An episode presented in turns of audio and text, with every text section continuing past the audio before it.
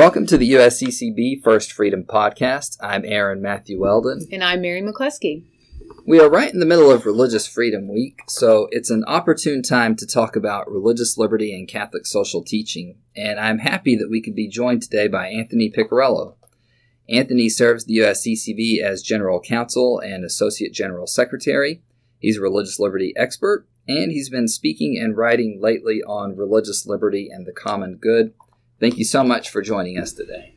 Thanks for having me. Great to be here. So, I think it might help to start off by saying a little bit about your background, uh, just so people understand where you're coming from on this topic. You've worked for many years as a lawyer working on religious liberty issues, um, and you also serve as an advisor to the bishops on public policy issues. Now, could you mind just expanding on that a little bit? You know, where are you coming from? Talk about your experience a little bit and, and how that your experience informs your thinking about religious liberty. Sure, thanks. Here's here's my background. I, am I'm, I'm here at the conference for about eleven years, and um, I started out just as general counsel, providing you know kind of ordinary legal advice, including on religious freedom questions, because religious liberty is sort of a subtext to more or less everything we do here as lawyers. But as you mentioned, in the last five years or so, I've also been doing uh, work with the General Secretary, coordinating the advocacy and policy work of the conference, which has involved also, alas, unfortunately, um, many more religious freedom issues than in the past. And so um, there's been a real intersection between sort of that legal aspect and the policy aspect. Before that, I was at Becket Fund for Religious Liberty for about seven years. And there it was just pure litigation on religious freedom questions. That was a lot of fun. We represented people of all faiths, as the Becket Fund continues to do now. Uh, but it was also sort of a great experience in terms of learning about religious freedom principles and um, understanding the lay of the land in terms of the contemporary issues and what's most pressing and kind of where where where the efforts are needed the most. I think that was sort of a key key element. So uh, I was grateful to be able to kind of bring that over to the conference and bring that experience and, and service uh, to bear for the bishops. It's been really a, an honor and a pleasure to continue to work that work those issues here. So uh, lately, you've been thinking more about religious freedom and the and the common good specifically. I'm just curious, what prompted you to to look at it from this perspective? I mean, I, I think we we often look at religious liberty violations, and we're thinking, how do we protect the church's ministries and that sort of thing. But looking at it more generally from the perspective of Catholic social teaching, um, the common good, yeah, what what what was the impetus for that? Sure. Well, there's kind of a short term and a long term answer to that question. Um, the short term answer is that I was recently asked to give a talk at the University of St. Thomas Law School, um, where the overarching uh, theme was religious freedom and the common good. But really, that moment of being asked sort of resonated with a lot of thinking I've been doing about this. Again, arising out of this experience. You know, I'm not I'm not really um, a scholar by background um, in uh, Catholic social teaching. You know, I have sort of the typical three year lawyer's training. Um, I, I try to be thoughtful about what it is that I'm doing in this regard, but I just found that through the experience, there were some things, themes that were popping back into my head over and over again. And so when I was invited to do that, it really I view that as a real opportunity to kind of crystallize that, reflect on it, try to be a little bit systematic, a little more systematic in thinking about it rather than just, you know, uh, dealing with the, with the the controversy of the day. Mm-hmm. Um, so I guess the biggest theme that had been floating around in my mind in this regard related to, and I think it was also one of the things that inspired the conference at UST, was the heavy emphasis, and appropriate heavy emphasis, in the bishops' conference um, advocacy regarding religious liberty surrounding the freedom to serve. And I think that that's been again a, a, a good emphasis, uh, a long suit uh, of ours uh, as a church. That there's a lot for us to say on that topic. Um, I think it's it's been effective in persuading people uh, about the importance of religious liberty. That it's not just a matter of um, sort of a hyper individualistic uh, concern to kind of do what I want at the moment, um, but that it has an orientation toward the common good. I think that that's really key. And again, I'm glad that we've been emphasizing that. Uh, but at the same time, I think there are um, things that get lost. I mean, when, you're, when you're engaged in public advocacy, um, I, I find at the conference a lot of times when we're doing our advocacy, there's a, a bad temptation that advocacy to uh, say everything that there is to be said on a topic, and that if somehow you're not covering the landscape completely, that you're giving it a, um, giving the issue short shrift. Mm-hmm. In order to be an effective communicator, I think in policy advocacy and anywhere, you really have to highlight certain things, kind of pick your best one or two arguments, and lead with those. And again, that's what we've done. Um, but at the same time, I, I've been aware of, you know, what we haven't advanced, uh, what arguments there are out there that we haven't pressed as hard. Uh, perhaps because maybe they wouldn't play quite so well. Not that they play badly, but they wouldn't play quite so well. And again, I, I think some of those fall within the, the realm of the common good properly understood. And it just seemed like maybe it would be good to, to speak to those um, so that you're speaking about the freedom to serve as an element of common good, but but other aspects of the relationship of religious liberty to the common good. And Anthony, when you say freedom to serve, you're you're talking about really our call or everyone's call really to not just worship as that's worship alone is not the expression of your faith, but actually what are the social the services, the ministries serving others uh, in accord with your beliefs. That that that's what you mean by freedom to serve. Yeah, I think it's so. it, it is on the one hand, as you emphasize, contrasted with um, the reduction of religious freedom to the freedom to worship. Right, you, uh, there is a lot of impetus uh, these days in the culture and in some governmental circles to treat religious freedom as just the freedom of worship, and emphasizing the freedom to serve emphasizes that there's more to religious freedom than just that. That's true. But I think the other thing that the emphasis on freedom to serve contrasts with is an idea of uh, religious freedom that's just kind of, again, a, a, guise to express bald preferences in a socially legitimate way. you know, I want to do this now, and I really want to do it a lot, therefore it's a conscience issue, therefore it warrants religious freedom protection. Um, I know that there's a lot of, uh, sometimes a lot of our religious freedom advocacy can be miscast in those terms. I know that bishops themselves, and rightly so, are suspicious of uh, anything that's cast in, in extremely individualistic terms, uh, in part because it can be so easily manipulated into that that kind of a um, reality um, that y- you can basically have folks effectively hijack religious freedom rhetoric into sort of a more relativistic, again, or hyper individualistic mode. And the freedom to serve, I think, underscores that the freedom that we have is one that um, ought to be oriented toward the good.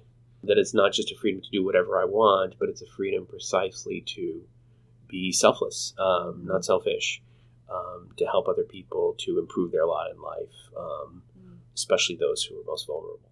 Yeah, I think that in, in this year, that's our theme for Religious Freedom Week is serving others and God's love. And I think that part of the thing with the freedom to serve argument is it also gets to the integrity issue. I mean, if you're mo- if if we're motivated to do to serve by our faith, then it wouldn't make sense to to violate your faith in order to continue to offer those services. Sometimes it's made to seem like well, you could still you can still serve, you just have to do it in this particular way. Um, so I mean, it does it speaks to lots of different issues, but it but I, I think it uh, it speaks also to I think Catholics are proud of their institutions, and this is a way that institutions are really under threat. But but like you say, it doesn't necessarily it's not going to cover everything, right. and so you can't only talk about freedom to serve. I want to get a little bit. I, I do want to get talk more about this whole issue of language, mm-hmm. and because something our committee's been talking about. Sure. Archbishop Kurtz, our committee chair, talked about it at the June meeting, but first, just I think I, don't want to skip over maybe the most important yeah. question, which is sure. Uh, religious freedom, the common good. You kind of taken another look at the compendium, the catechism. So not like going, compendium, you know, you're talking about when you say compendium, uh, the compendium yes. of the social doctrine of the church, right? Exactly. Yeah. Yes. Okay. Yeah. Yeah. yeah. Thank right. you. Thank you so much. Um, the compendium of the social doctrine of the church, which just kind of summarizes Catholic social teaching draws from different documents, um, looking at the Catechism of the Catholic Church. Um, so not going like elbow deep in yeah. Thomistic theories of the common good or something like that, but right. like what just the bare bones, what the church teaches Um, taking another look from this angle, what have you found? What is the what does the church teach that the common good is? What does religious liberty have to do with it? So uh, I appreciate that question because I guess um, one of the things that I found in practical terms, apart from theoretical terms, is that um, unfortunately most Catholics aren't even ankle deep in this. Professor uh, Vidmer over at Catholic U recently did a survey um, to ask Catholics basically what they knew about key terms in Catholic social teaching, one of them being the common good. Uh, in his survey, the term common good was the one where Catholics responded with the greatest confidence that they knew what it meant. Um, there are terms like, you know, subsidiarity or solidarity where they, you know, they're more likely to say, I don't know. With common good, they say, yeah, oh, I know what that is. And then when you ask them what it is, it turns out so 85% said, yeah, they knew. 75% got it wrong when they were asked the following question what it is.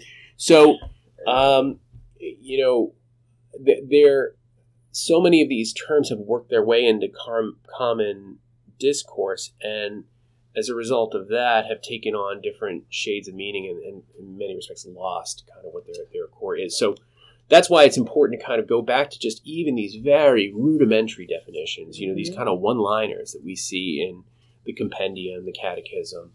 Um, you know, it, it, it's not all the nuance, but it it it uh, it adds a lot of value just to reflect on it. So anyway, with, with, that sort of long preface, what's the common good? What are we talking about here? Well, according to Gaudium et Spes, um, the, it is the sum total of social conditions which allow people, either as groups or individuals, to reach their fulfillment more fully and more easily.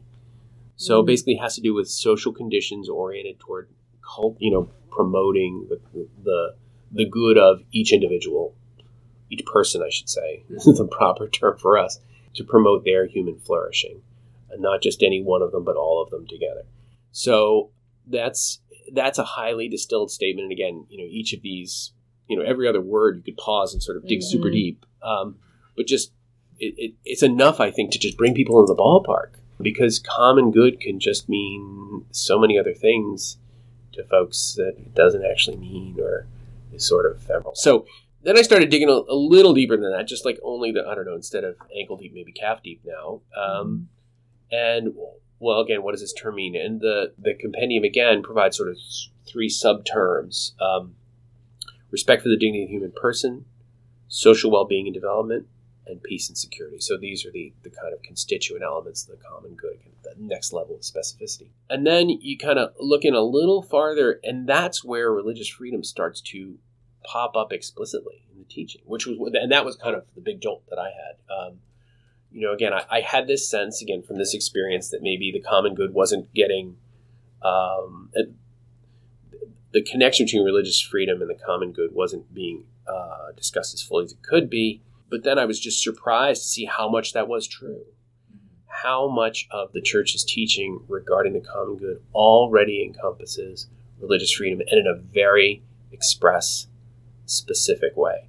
Um, so that was that was a surprise, and it was a pleasant surprise. But then, just upon reflection, it, it totally makes sense. I mean, especially when you look at the first one right out of the block, you know, respect for the dignity of the human person. That's a constituent element of the common good. Uh, and of course, religious freedom, uh, as we have it from Dignitatis Humanae, is rooted in, in, the, in the dignity of the human person. And the compendium uh, specifies, sort of as an example of what respect for the uh, dignity of the human person means. Its kind of foremost example is respect for conscience and religious freedom. So it was like, all right, you know, it's it's not just that religious freedom can lead to advancing of the common good because you're leaving space for people to serve the common good in soup kitchens and um, uh, homes for seniors and uh, adoption agencies and all that other stuff. It's not just instrumentalized in that way. It's inherent. It's, it, it's a constitutive element of the common good. Respecting religious freedom, regardless of what the consequences of that may be, except at the, at the remote limits, but just respecting religious freedom authentically understood is something that serves the common good, and that that's that's key. So, uh, Anthony, as you're as you're talking about this, what instantly pops to my mind is the experience of a, a Catholic living in the United States with our Constitution, our government, and all right. of that. So there are people who would say, "Okay, but what about the separation of church and state? Mm-hmm. So, what's the role of the church?" You know, in in ensuring the common good for all, but also, uh, you know, so sort of how do you merge the Catholic beliefs with the American Sure. principles of government? Just a small. It's just You a know, small question. small topic. yeah, yeah, yeah. Okay. Well, there, and Five there words are, or less. That's right. Yeah. There, there are a few uh, component parts. That, I mean, I think you know the separation of church and state as a phrase is kind of freighted and um, has not always served the church well, and historically has sometimes been used uh, as a way to kind of exclude religious voices and especially Catholic Mhm. voices from the public square. However, um, at the same time, um, there is a there is a kernel of truth to that phrase, and it's something that I don't think Catholics should sort of uh, renounce entirely or abandon. I know that uh, Professor Garnett at um, Notre Dame has been, you know, going about to a large degree rehabilitating that term. Um, separation. Professor Rick- Garnett Rick- at Notre Dame. What is he professor uh, he's so Professor Rick Garnett uh, at uh, the law school at the University of Notre Dame, okay. yes. uh, First Amendment scholar. Uh, I think he's a, a dean there um, as well. He's not the dean of law school, but in any event, uh, he has been really um, spending a lot of time. I mean, he's he's very thoughtful on religious freedom questions across the board. But I know again, he's spent a lot of time reflecting on how, in fact, there is an appropriate and important institutional separation between. Um, the institution of the church and the institution of the state, um, particularly as it uh, entails the protection of the institution of the church, right? I mean, it has to do with things like church autonomy and, and the ability of the church to organize itself and to choose its own leaders and to declare its own doctrines without governmental interference. Mm. So that that element of, of separation of church and state is something that that um, you know warrants emphasis, rightly understood. Uh, and I think uh, one thing that that um, Rick and others can can well go about is is making sure that it is rightly understood. Um, I think that you know we, um, as it relates more specifically to the freedom to serve, I think that you know this isn't about you know involving the church in the affairs of the state in a way that might um, you know raise separationist hackles. Even you know it might um, uh, get get folks who have been um, very strong in pushing um, establishment clause separation over the years that, that that that shouldn't be it shouldn't bother them because this just has to do with sort of leaving the church alone, not allowing the church to intrude on the state in some way, even colorably. Um, instead, it's a matter of keeping the the government out of the church's affairs, letting it do what it does well in terms of human services, in terms of uh, mutual aid, in terms of uh, education, all those other things. And it doesn't, you know, imply any element of government support. It's just the kind of um, call it benign neglect, um, or sometimes called benevolent neutrality, that sort of thing. Just the idea that um, if, if the government leaves the institution alone, the institution will um, sort of of its own impetus serve the common good. Um, so that and and that act by the state of allowing that to happen is part of the common good. Mm. That's the that very move by the government is part of the common good. Um, and again, that, that's that's kind of one of those those insights that again, it's it's just I think it's probably well known to the folks who s- spend their lives in the world of Catholic social teaching, um, but I don't think that's well known to many Catholics. And again, it was sort of something I only sort of intuited until you know spending some time just looking at the express reflection on it. I think um, Pope Benedict on in Deus Caritas Est also has good stuff on the separation of church and state. Um, I mean, he's not he's not speaking in those terms, but but there is a sense. Obviously, there's a distinction between church and state. Maybe is the better way to put it. Um, a distinction of spheres, and there's a sense in which if the state has to pr- is charged with promoting the common good, but part of the so that includes promoting justice, but and I'm just summarizing or um, to the best of my memory, but um, but also another. I mean, charity is also uh, something that all people need, which the state can't provide.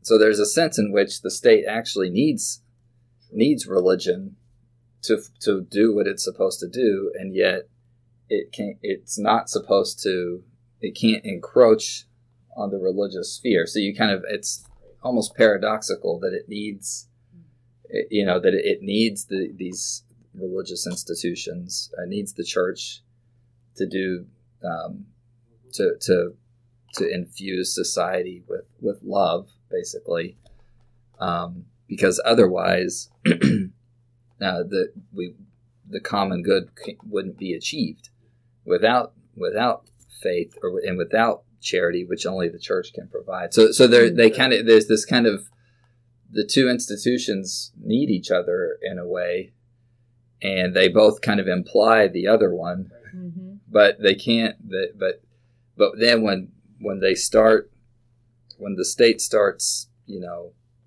getting involved in church affairs or violating people's consciences it's overstepping its role in a way that's mm-hmm. kind of I, I, found that helpful recently as reading through that encyclical recently um, it's a great it's a great resource on religious freedom which i think is uh, uh, not not well recognized because it you know the title's God is love, right, right. which is awesome. But uh, you know, people's people's yeah, minds like do that. not run to religious freedom when they hear God is love. Uh, perhaps um, you know, religious freedom week this year might might help to change that. Uh, mm-hmm. But um, there's there's some really uh, profound stuff in there about um, the relationship between um, the church and the government, um, you know, properly understood. It's it's very much along the lines of what you're saying. I agree. I mean, I wonder sometimes if if a if when we're thinking about how we communicate religious liberty, too often when we think about what the church teaches, we just go straight to the passages that explicitly say religious right. liberty, and maybe you know. But there are other bigger picture considerations. Is kind of I think what some yeah. of this conversation is getting at that Absolutely. that the com what the common good is about. Um, it, it implies something about religious liberty if you just think about it a little bit but we often don't because we just go straight to when we're looking for our yeah. mm-hmm.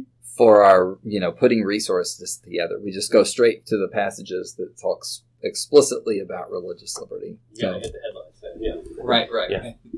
so i think it's it's helpful um, helpful to to take this approach i wonder i mean just you mentioned that it there was kind of a jolt when you first um, saw these passages. I remember even in a conversation, you mentioning that you noting that these these lines about religious liberty and the common good are in the parts of the compendium that are about the common good, not right. religious liberty. Exactly.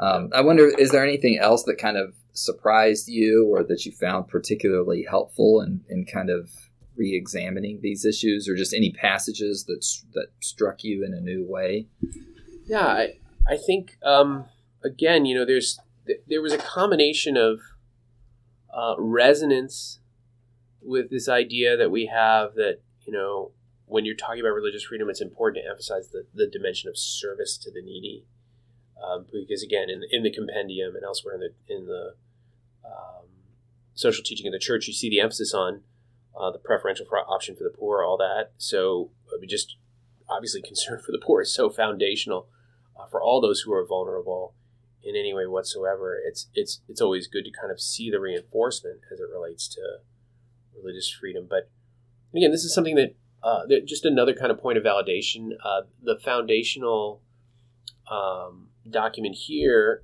uh, associated with this committee, right? So um, our first most cherished freedom spends a lot of time talking about the relationship between religious freedom on the one hand and the freedom of civil society generally and the ability of the institutions of civil society to flourish mm-hmm. uh, and how those things are connected and again um, that's a that's taking it to sort of a one step down foundationally right um, mm-hmm. you're not necessarily talking about particular religious freedom conflicts you're just talking about the overall environment within which religious freedom and full can come come forward. You, you need to have something other than a dynamic of you know individual and state. You need to have the mediating institutions and civil society. And a big part of what uh, religious freedom is about is, in general terms, promoting the space for those never mind fighting the particular battles where those right, institutions right. of civil society come into conflict with the state.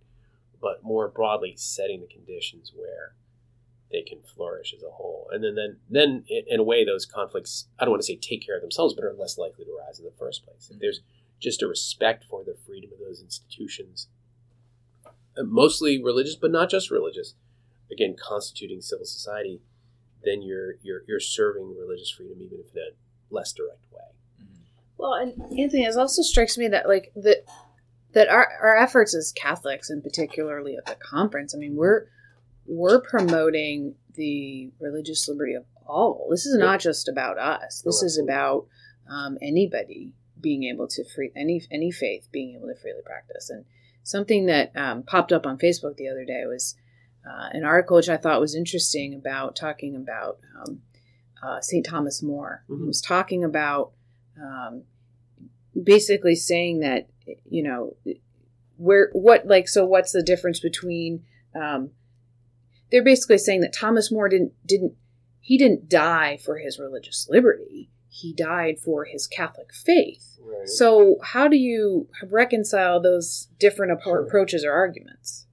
Well, I, I know the article you're talking about. I, I was a little bit puzzled by it in the sense that um, I'm not sure that our are uh, highlighting here at the conference uh, the life of Thomas More in connection with Religious Freedom Week before the Fortnight for Freedom was to kind of cast him as a someone who died defending a view of religious freedom, but instead, just as was uh, suggested, that he died, you know, standing up for his his faith and faced government persecution for that.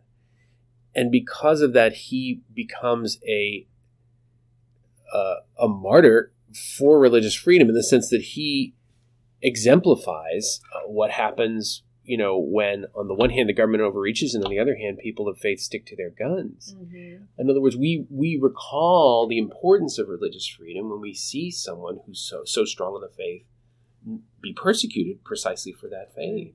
So I, it seemed to me that that article and maybe some other things argued along the same lines sort of set up this false dichotomy that you you're if you're celebrating or, or, or miscast um, our uh, emphasis on Thomas More, St. John Fisher, all these others, they're they're not martyrs for religious freedom. They're martyrs for the faith, and therefore folks who we recall when we reflect upon religious Right. Freedom. They can they can inspire us yeah. as saints. We can pray to them, and they can inspire us to actually uh, to embrace our faith and and imitate them and yeah. and and be proud of really the faith. I mean, they're yeah. certainly an inspiring story to me. Beheaded for standing up for what he knew to be true about marriage. And we don't. I mean, again, Religious Freedom Week. It's it's been, I think, providential. There are, there are lots of um, wonderful celebrations in the ordinary liturgical calendar of the church that fall in that week that are things that are really appropriate for emphasizing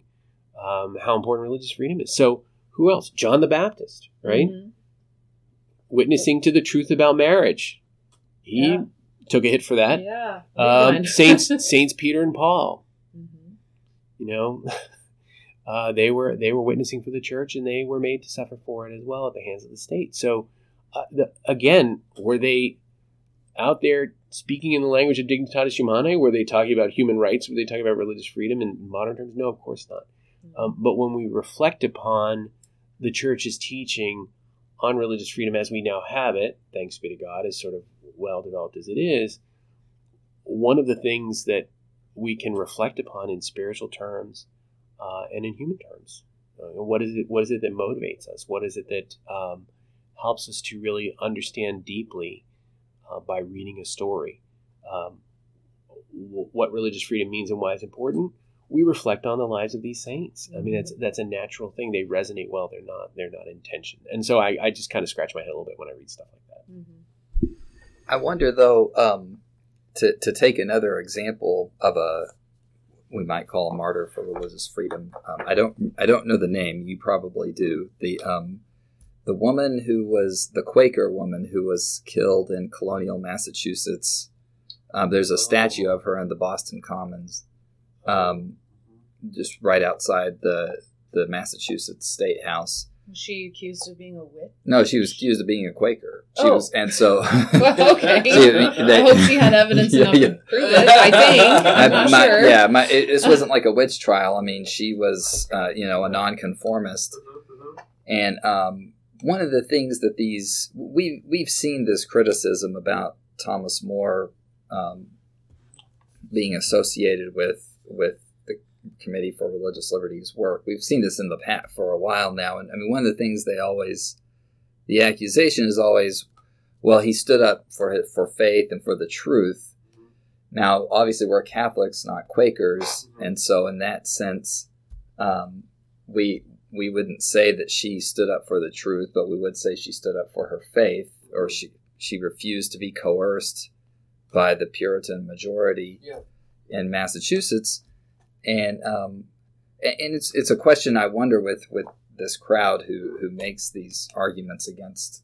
Um, this is a very different set of arguments than we're usually dealing with Sure. against our work. Um, is basically like do people not do people have the right to be wrong as it's put Sure. like and Mm. like in her case i mean or I, I- like it's hard for me to see what they're getting at when they say we shouldn't recognize that people who stood up for their faith yeah they're not martyrs for religious liberty in the sense that nobody dies for an abstract concept of Right. religious liberty they all die for their faith Mm. but it's because they lack religious liberty that they got killed for their faith. Right, I mean, that's right. why that's the whole Yeah. point of of recognizing them. Um, I, I don't know if you're familiar. It's a story Yeah, that um, is it Seamus Hasson who often Yeah, my former boss at the Becket Fund, and really a, a hero of religious liberty in the United States, and he, um, he would be as embarrassed for me as I am for me right now, and not remembering the name of the person you're talking about. But yeah, I mean, there are all kinds of examples of that sort, not just of Catholics um, who who do stick for their guns and they pay for it. And again, there's there's a human experience there um, that I think we can relate to and that we can understand in the context of our church's teaching about religious freedom. Uh, and we can put those things together and, um, again, be deepened in our um, our appreciation for the teaching and, and ultimately, as well, our faith more broadly. So, you know, in, in an indirect way, I think um, even people from other faiths who uh, suffer religious persecution uh, are a witness to us as Catholics. Um, I, I think it can be a very powerful witness once again because it, it illustrates how. Um, I mean, it, again, this it sounds a bit abstract and academic, but it, it does validate that this is um, something that's rooted in the dignity of every human person. Every human person is striving for God. Every human person needs the space to be able to uh, respond to that to that God-sized hole that they have within themselves, and um, when they are made to suffer for them, even if they're kind of re- responding to that erroneously, or you know, with hope we say erroneously at first, uh, um, w- they they still need to have that that freedom, and we need to kind of rally around them uh, as well. Well, I wonder. Um, I'm co- I'm conscious of the time, but um, just a, a couple more questions I wanted to ask. One, I just I wonder if you could say a little bit more about the language piece. I mean, we've kind of, I think, touched on it a little bit, but like I said, we've been talking in our committee about how we best present um, this issue. I think all every office at the conference has to has to think about this question. How do we how, how do we present uh, what the church teaches? How do we present what we're trying to do in the public square? Um, and so I wonder how this how this uh, you know t- Yeah. taking up the issue of the common good might inform our language. Also, though, I'll throw in another question with this one, and you can just pick which one you like better Um, uh, because I don't I don't want to miss this one is the the issue of polarization in the church has kind of been a hot topic. I think with the all the stuff about questions about civility in our public life, kind of bring it, make it even more important conversation within the church. Um, can we be kind of a uh, eleven in our society right now? Um, and there was this recent conference at Georgetown. Several of our lay consultants were participants in it. So that was great. Um, and I wonder, I mean, you know, the the point of the conference was can Catholic social teaching bring the, the for lack of a better term, left and right uh, together. Now, all Catholics, well, all Americans will say religious liberty is important. Now, they may mean, because lots of people mean different things by religious liberty, but everybody will say it's important. I think, as you mentioned at the beginning, all Catholics are going to say that promoting the common good is important. But generally speaking, the term common good is often associated with the so-called Catholic left, or it's seen as sort of what people on the more social justice side of of things focus on, whereas religious liberty is seen as being a thing of, of that conservatives are right. are more concerned about. So I wonder if if this might be a way to this gets at the language issue. If the common good, if it might be a way to kind of show how the two sides have common concerns kind of can bring people together. Yeah. Uh, I, it's something I wonder about with this. Yeah, I think that there's some opportunity there. Um, I think that you know the language question is a tough one. Um, I'm a little concerned about um, the premise that you lay down, which is mostly true, but becoming less true, that everybody does support religious liberty. Uh, I think for the longest time, it's been that that's been the case, and as you suggest, the main controversy has been over well, what does that mean? You know, what is the scope of it? Mm. Uh, I think, unfortunately, now even religious liberty itself is starting to get a bit of a bad name. And I think part of what it is that would be helpful for us to continue to, to focus on is rehabilitating the good name of religious freedom. Uh, again, I think the freedom to serve peace has good, been a good, important part of that. I think uh, you know opposing this idea that religious freedom is nothing more than a license to discriminate or a ruse um, to kind of cover up um, uh, bigoted impulses of one form or another, or hostility to women, or hostility to this or that minority group, or wh- whatever it may be. I think that that sort of thing um, is appropriate to oppose directly, winsomely to be sure, but directly. Um, well, and even the different word, the different mm-hmm. religious liberty versus religious freedom. I mean, the name of the of the bishop's now permanent committee mm-hmm. is on religious liberty, mm-hmm. right? Mm-hmm. So, is there a mm-hmm. difference between freedom and liberty, and why the yeah, I, that's interesting. I'm not. I'm not sure what's. Um, I don't know that that was all that much thought through. I, my experience, frankly, is that the term religious freedom is the one that's more commonly used in, in Catholic parlance. Um, but I think both both do show up. But um, is that because of Mel Gibson's uh, Braveheart? Oh, line, oh gosh, freedom, maybe. Uh, you, know, you kind of you know. yeah warned us off it. Um, well, I don't know. I, I, guess the you know it, it seems to me that we we are there are that that distinction I think does um, probably make a difference uh, for some folks. I think it kind of strikes the ear a little differently, but unfortunately, I, I think that we're we're seeing sort of far profounder attacks on religious liberty um, as a concept. Um, and and the language questions run sort of even more fundamentally there. I, I think that the, the, the element of sort of bringing, as it were, the left and the right together on this maybe within the church is possible um, because there are some you know important shared presuppositions. I think a big part of that in turn is a focus on tone. Um, I really do think that a lot of uh, the breakdown in civility just has to do with um, uh, a breakdown in uh, just ordinary politeness and manners. It's not the sum total of it, and I don't want to reduce it to that. Mm-hmm. But I think that, um, particularly again, like like I said, when you're talking about within church circles and you've got a lot of shared fundamental premises, mm-hmm. um, then tone accounts for an awful high percentage of what's going on. Because I think the part that isn't attributable to tone, isn't attributable to just you know politeness and common courtesy, um, is a result of um, a, a, lack of those shared premises. In other words, people are so far apart from each other in in the most basic uh, elements that you know that that that, that gives rise to not just sort of puzzlement or curiosity about what this difference means, but anger and hostility and suspicion. And um, that worsens, um, or that worsens the overall environment, uh, which again is another one of these sort of preconditions about the common good, right? I mean, civility, I think, is. I'm not sure I find this in the um, in the compendium so much, but it does seem to me kind of a, another constituent element. Because if you know if people are not in communication uh, and in kind of basically healthy communication, then uh, a lot of this stuff just never never gets across, and the human relations then are really severely impaired. You, you just you, again you're, you're, failing to meet even just basic thresholds. Um, you know, you, you got also other things. this sort of relates to a bigger issue, and it's one of the things that I came across in, in my research. Just understanding what again what is the common good consistent and how does it relate to religious freedom? Um, social peace.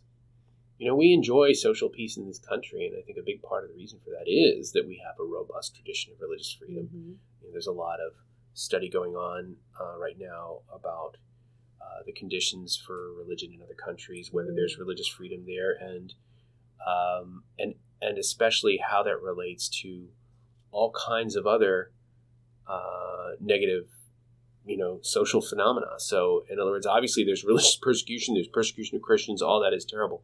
But there's again, there's a lot of study going on that focuses on the question of what what does that say about a society more generally? What is how does that correlate to other uh, aspects of a given nation, and whether it's sort of a um, doing other things badly for its people. Um, so I think uh, I, I, mentioned that to say, you know, even if you if you look now abroad, or even back in the history of our own country, you realize this connection between religion and religious freedom and social peace, and it's one of the things. And this is kind of a far, far backstop, but it's an element of the, of the common good that we cannot take for granted. Again, talk about these sort of low thresholds, these basic preconditions. Mm-hmm. Social peace is one of them, and um, we have religious freedom to thank for that. I think to a large degree, mm-hmm. um, and if we neglect religious freedom too much or let it deteriorate, then we need to start worrying about whether that social peace is going to start to erode. Um, mm-hmm. So, again, you, you don't necessarily think about this until you, you sit down and sort of dig a little deeply and then you start really wow you know that, that really is that really is true in our own history and, and even now abroad you see how social peace is, is at risk precisely for lack of religious freedom well and when you don't recognize that, that god has created this person across from you that disagrees right. with you on everything you could possibly think of you're gonna you, you, you fail to see them as somebody to respect and instead it's it's all about you know so the growing secularism, I think, in our society has a huge part to play in this of our inability to just treat people with respect, like you're talking about. Yep. true. Yeah, I do. I get. I, I, may be the most one of the more pessimistic people in the in this building. no, one of hope, my faith, love. one of my concerns is that the whole uh, you saying that about not taking social peace for granted um, I think that a lot of younger people do take social peace for granted, or that's the the sense that I get from kind of the emerging younger professional class. Um, so they, they tend to like these various, whether they're whether they're on the left or the right, kind of this attraction to the extremes, um, and this sort of like, I mean, even kind of uh, making fun of the idea of civility is become I mean mocking it as, as something that's that might be important. When, when all you're talking about with civility isn't you're not talking about um, ignoring differences. You're just you're just talking about like basic like with civility is just sort of means like we can talk we can even speak to each other and hear one another. Um, and I don't I don't know I, I, I worry about it about the um, about younger people in general, and you see this a lot too with polls that show that that millennials are oh, would be okay with authoritarian governments. Like majority of them. Hey, so, hey, hey. So um, I don't know. You just I've seen this uh, a lot of this. It's not. I, I don't think things are. I think things may or maybe are going to get worse before they get better. But um, uh, anyway, to, but to close us out, but yeah. speaking to this, that's a good segue into sure, the last question to right. close us out is what do you see looking ahead? Um, part of the reason I think it's uh, you're a good person to ask is that is at least as far back as 2005 that I know of, we had that a funny email exchange about this right. um, old article where I, that I saw you quoted in. it was funny because I back in in 2005 or 2006. Um, I'll just say I was in a different place in, in terms of where what I thought about different issues. Mm-hmm. Mm-hmm. That's that- another podcast. And so I thought about when when I saw this article quoting Anthony, I just I sent to him, I was like, man, if if somebody would have said that in ten years you're going to be working for that guy, I just would not. I would have not. I don't know what I would have thought. He was Right. like, you probably would have been thinking, where's the nearest window? Uh, but anyway, so I mean, you but you predicted that marriage redefinition would lead to these conflicts. Sure. You saw it. Uh, there, there, you know, a handful of people I think realized what was going to happen because marriage. But back then, the argument was, look, we just want to be like everybody else.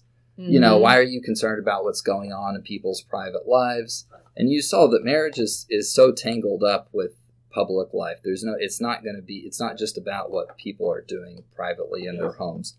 And so you saw these conflicts. Um, so I just wonder, I mean, do you see any new issues emerging? We've kind of actually alluded to some new Yeah. issues emerging. Um, or do you think that over the next several years, a lot of it's kind of still working out the we're working out the like things have been set in motion, especially with the deci- the Obergefell decision on same sex, which made same sex marriage legal. Um, Yeah, I, I mean, I, I do think a lot of those questions are in the process of working themselves out, and, and that that will kind of remain the headline. But I do think uh, at the same time there are other things um, that are also going on concurrently. Um, I mean, there's one that's sort of closely related, which is um, transgenderism. Um, that you know occupies some of the same space in terms of um, the, the overall subject matter of human sexuality of anti-discrimination law that's oriented toward those those features of human sexuality, um, church teaching um, that that um, is potentially at odds with what some of those legal requirements are, and as a result, um, you have religious freedom conflicts. So that that's one area. Um, you don't have that kind of built-in civil legal infrastructure protecting marriage that's as pervasive. Um, wh- when you're talking about um, transgenderism, for example, but there's still a wide range of areas where it could crop up. Uh, so that's that's kind of a second or third order thing, I think, in relation to the marriage redefinition thing, which is really the, the single biggest still. Um, the other thing I will say, and this is again relates back to the to the piece about um, uh, the freedom to serve and maybe perhaps limits on on that otherwise you know valuable idea. Um, one of the things I've been thinking about lately, uh, as we see especially a lot of hostility to the church's charitable work in relation to migrants and refugees, is that you know the freedom to serve derives its appeal from the appeal of the service we are doing in the in the public mind, right? Um, in other words, yeah, freedom to serve is great if if folks agree with what it is that we're doing as a service. Um, but if if our service in resettling refugees in the United States is unpopular, then at a minimum, our arguments along those lines are going to be less effective. Um, but more broadly, it just points to the weakness, which is that you know our our um, our, our, our basic argument can't just rest on um, uh, it can't be quite so consequentialist. You know, just like, well, if, if it leads to this social good where everybody else is assessing what the social good is, then we're in a Mhm. vulnerable position. So that's that's another way of saying that th- that was just one example of what could be a broader phenomenon, right? Like right now, refugee resettlement work that we do is kind of on the outs. Uh, you know, it could be that um, uh, that as time passes, the work that we do in um, in hospitals and prolonging life, uh, you know, uh, aid to uh, the elderly in all kinds of forms, other people who are sort of uh, weak, inconvenient, unwanted, whatever. If that becomes less and less popular, uh, we talk about the freedom to serve in that regard. Folks may just shrug. Well, we don't value that. That's not really much of a Mm. service, and therefore we don't particularly value your freedom to be able to do it. So, go ahead and pound sand. Um, so, uh, like I said, it, it just seeing seeing how one of our particular apostolates has, has fallen out of favor in that way just raises the broader question. It just makes me think, you know, for the future, what if other things fall out of favor similarly? Um, and, and if we if we put all our eggs in the one public argument basket of the freedom to serve, um, are we going to be in a tough spot then? Well, I think we could go on and on, but I know that today is an, an, an even busier day than usual, actually. So I really appreciate you taking the time out of the day to come and talk to us. Um, so thanks for thanks for joining us, and I hope we can do this again sometime soon. It's my pleasure. Thanks again for having me. Uh, this is Aaron Matthew Weldon. And Mary McCluskey. Thank you for joining us for this episode of the First Freedom Podcast.